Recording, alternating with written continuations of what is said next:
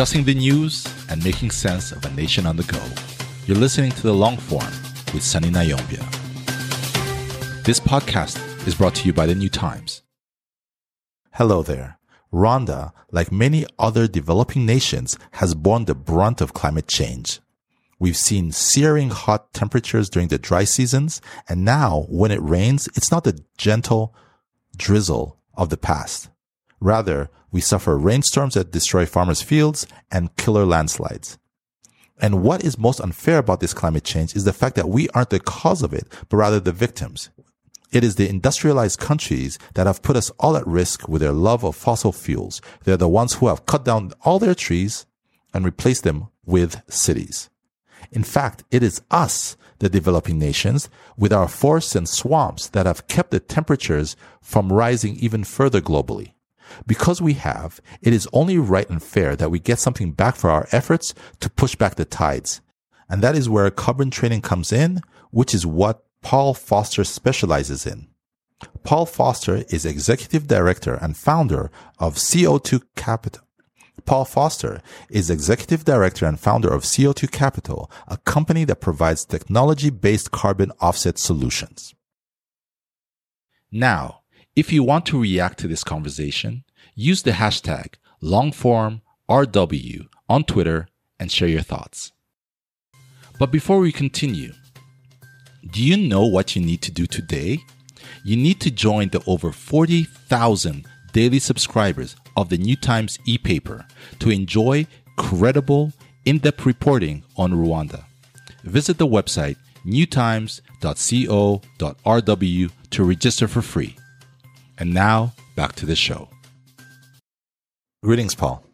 Good afternoon. How are you? I'm doing uh, quite well, thank you. Um, thanks so much for uh, coming to the podcast. Thank you very much for inviting me. I'm going to enjoy this. I'm pretty sure that you will. I'm hopeful that this conversation will uh, help people understand better everything carbon trading. Before we go into the weeds of, you know, the mechanisms and all the financial instruments and all that, can you help us understand better what exactly carbon trading is? How does it work? And, you know, uh, again, don't go into the weeds, but just kind of give us a bird's eye view of it all.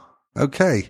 Well, uh, it all starts off with uh, human consumption, really. And as humans, we create carbon. Um, and CO2 emissions. Hmm. So what we've done uh, across the world is we've looked at those who use less and have maybe spare capacity and those who need more carbon credits. Carbon CO2 is naturally produced and mm. it's also naturally solved. So trees, for instance, need mm. CO2 to grow. Um, so when a tree takes that carbon in, you can actually do good because that tree's taking it in. So if you plant more trees, you've got more carbon. Mm-hmm. So as a farmer, you might have many trees, mm-hmm. um, but you don't produce much CO2 yourself because you do sustainable farming. Mm-hmm. So in that case, you would have a more CO2 mm. than you actually need. So you would be allowed to sell it and trade it.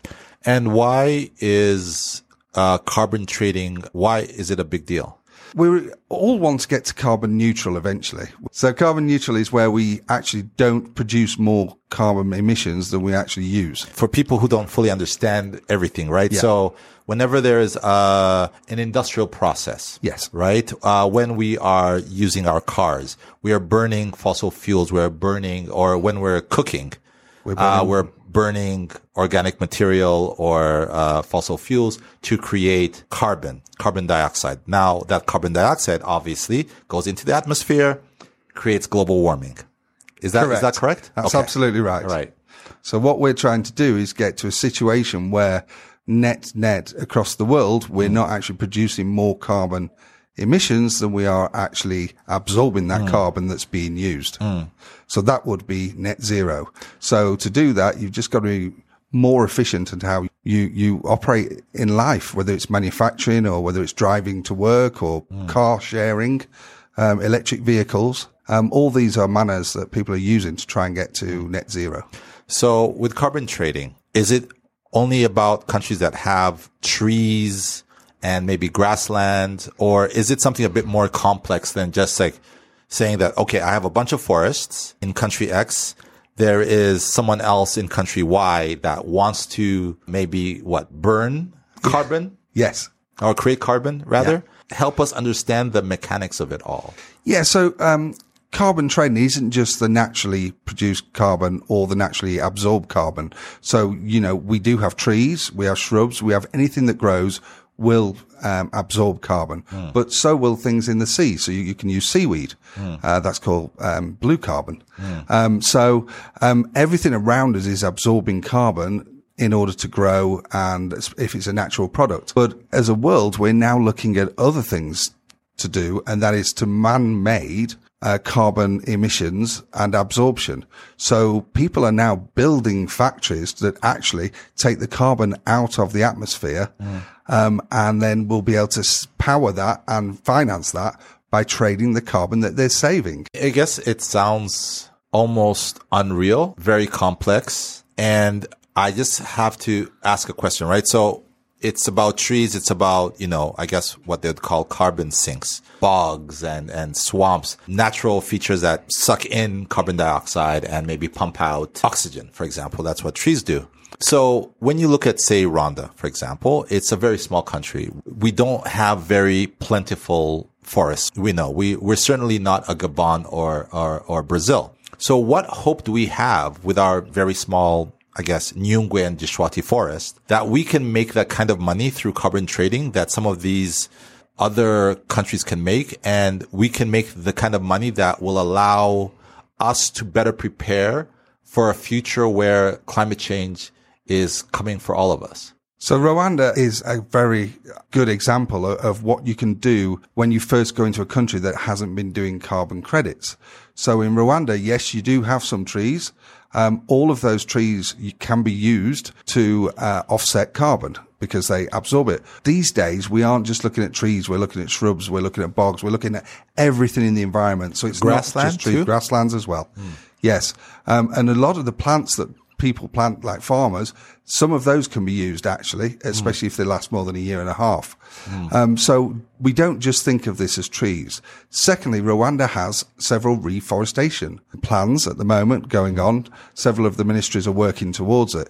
So going forward, we would expect to be more forestry. And as part of that, we're hopeful that the forest will be managed. And a managed forest is more efficient and a managed forest will actually absorb more CO2 because um, there isn't as much dead wood around. There's new trees being planted.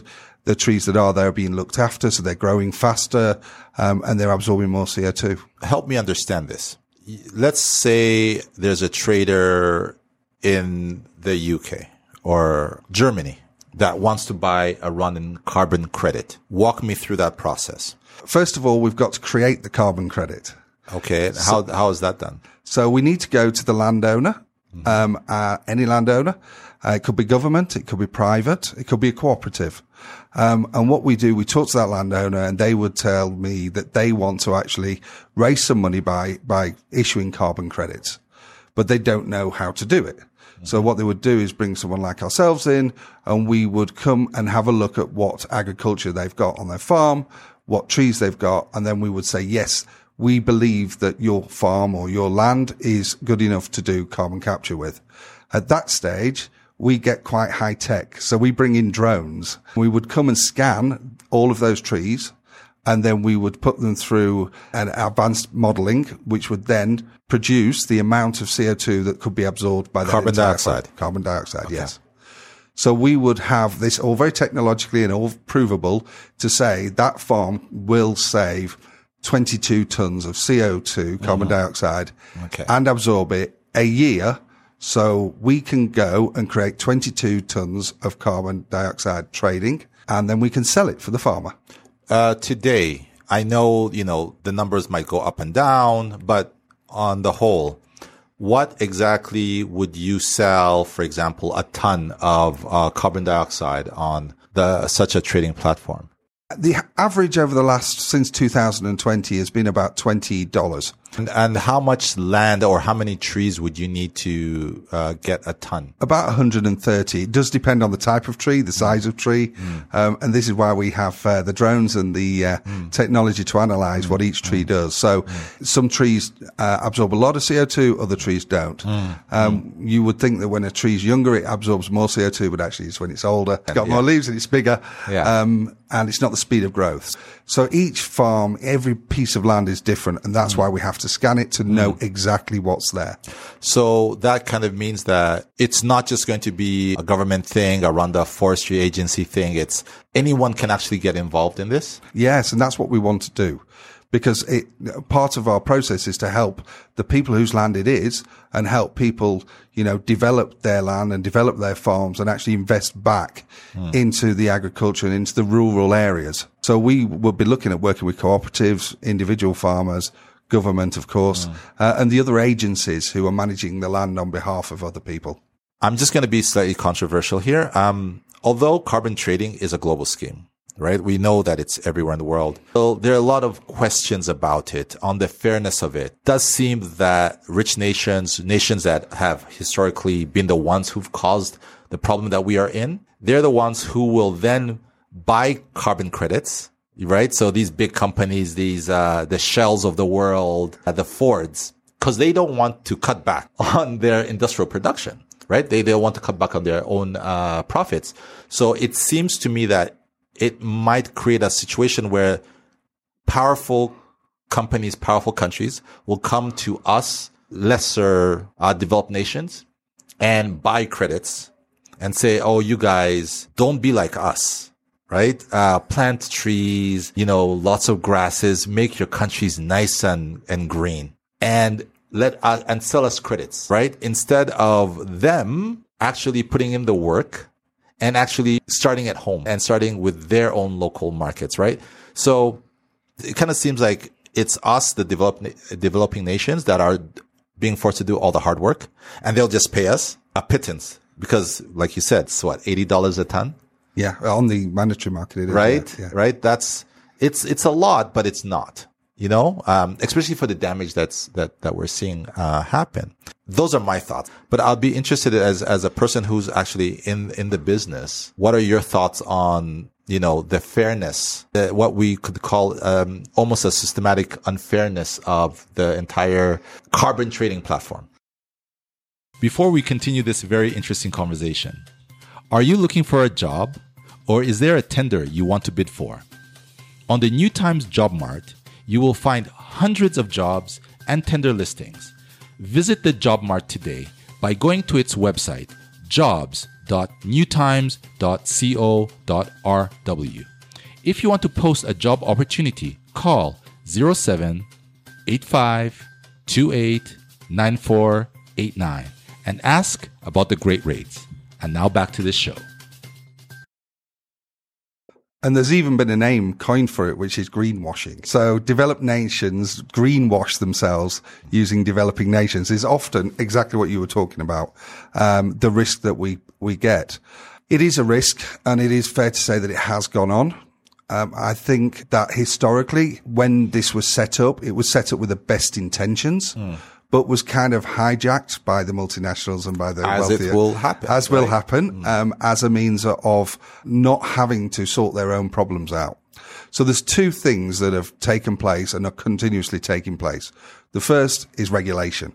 Mm. So developing nations are creating regulation, which is like net zero. So they're having to try and reduce their emissions and only the emissions that they can't get rid of, are they allowed to carbon trade? Mm. So it's happening in the UK if you're one of the big companies that's listed, uh, the US as well, and many Germany, etc. So regulation is starting to help what has gone on in the past, which hasn't been great.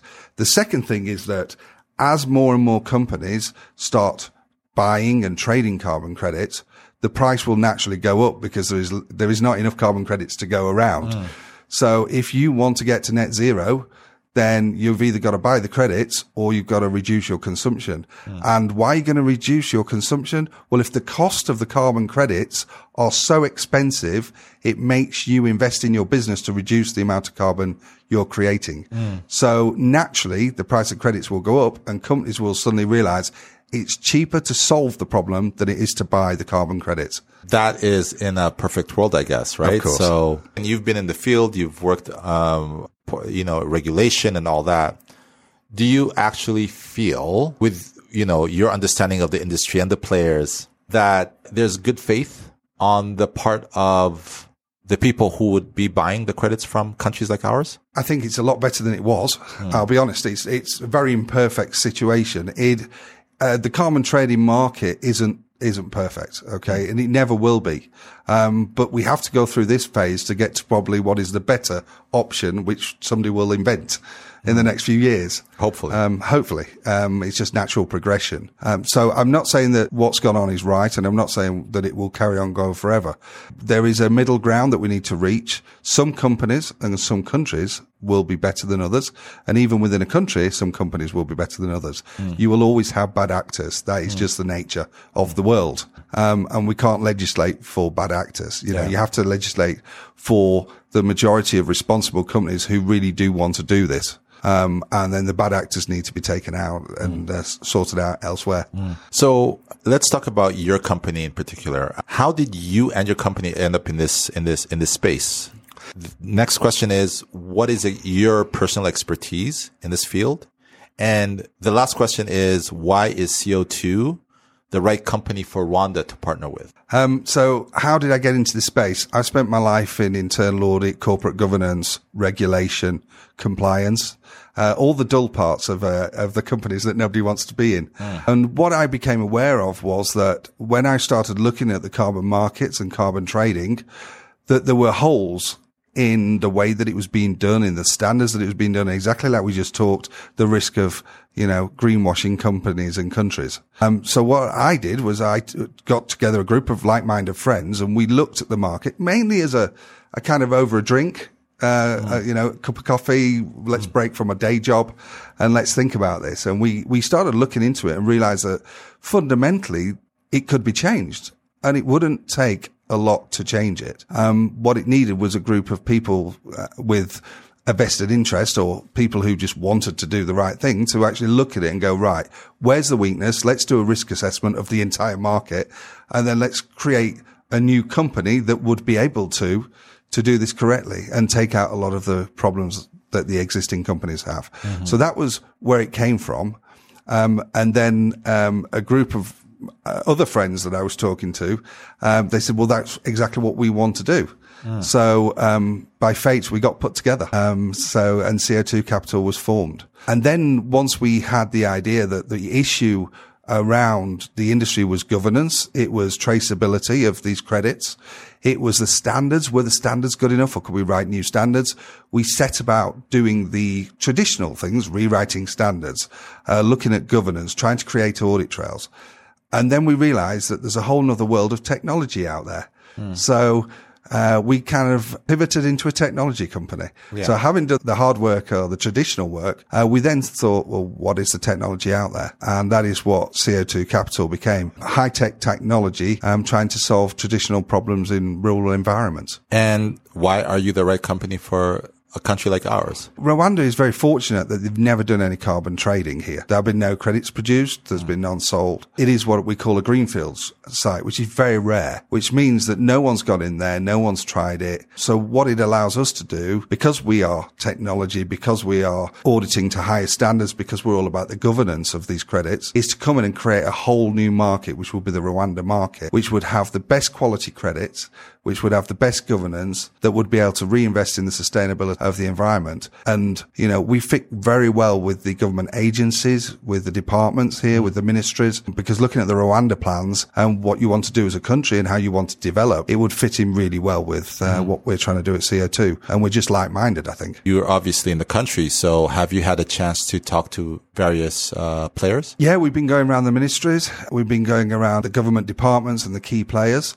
Um, we've been working over 12 months on this project here in Rwanda itself. Um, you know, we've got a team of people here. We've got a, a you know, full office. You know, we've officially set up and we've been analysing the problems here and we've been talking to people and understanding it. What we haven't done is we've not come into the country and said, this is the solution. It's going to work for you and just leave it at that. What we've done is try to work with all of the ministries and, and all of the stakeholders really because they are vast. Um, even in a, a, small country, you've still got a lot of stakeholders. Hmm. So it's been meeting the NGOs who currently do tree planting and things like this hmm. and are doing environmental projects and trying to understand the challenges for them hmm. and the opportunities so that when we did develop our first project here, we're doing it from a position of knowledge, not from a position of we know what we're doing. We're just going to, you're getting what we normally do. It's going to, you know, it's, it's all about localization. And have you, the conversations between you and whether it's government or NGOs, how uh, positive have they been to hear your offering? Um, I think first of all, we've had to do uh, quite a lot of education because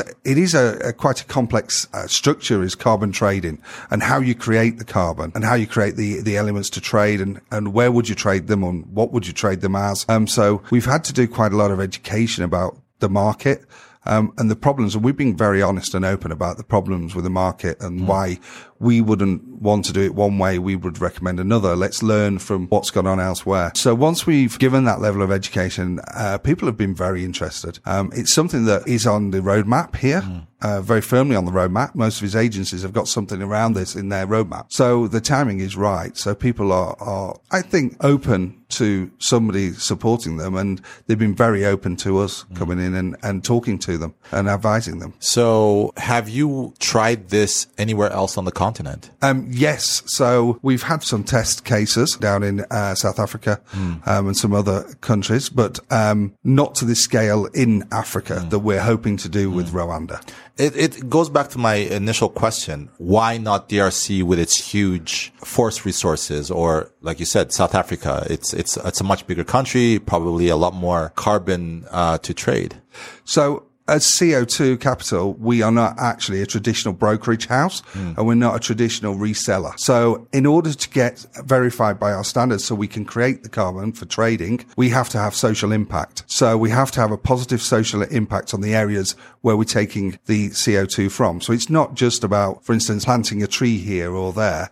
It's about actually working with the communities. And in order to work with the communities, you've got to be welcomed into a country. And that's where Rwanda came in. And we've, we've done tests, as we said, around Africa. Where did you go? What's best? We've looked at Ghana, Uganda, Nigeria, Zimbabwe, um, Lesotho, and uh, South Africa. And so, why not them? It's because of the difficulties that you've got with multifaceted. Um, so, in somewhere like South Africa, you've got a lot of competing people who want that land. So, you've got the local indigenous people who want it to be, you know, used for farming. So, they don't want trees because they want to actually farm it. Mm. Um, then, what you've got is you've got big landowners who are quite happy to have a load of trees because it doesn't really cost a lot to look after them. And hey, I can produce carbon mm. and I can trade it on the carbon credits. Mm. And then you have other government departments who are trying to raise money who may want to use that land for mining. So when you go to an area that's got such competing, especially around South Africa, Nigeria, Ghana, and the other places uh, that we've been to look at, these competing factions make it very, very difficult um, to operate.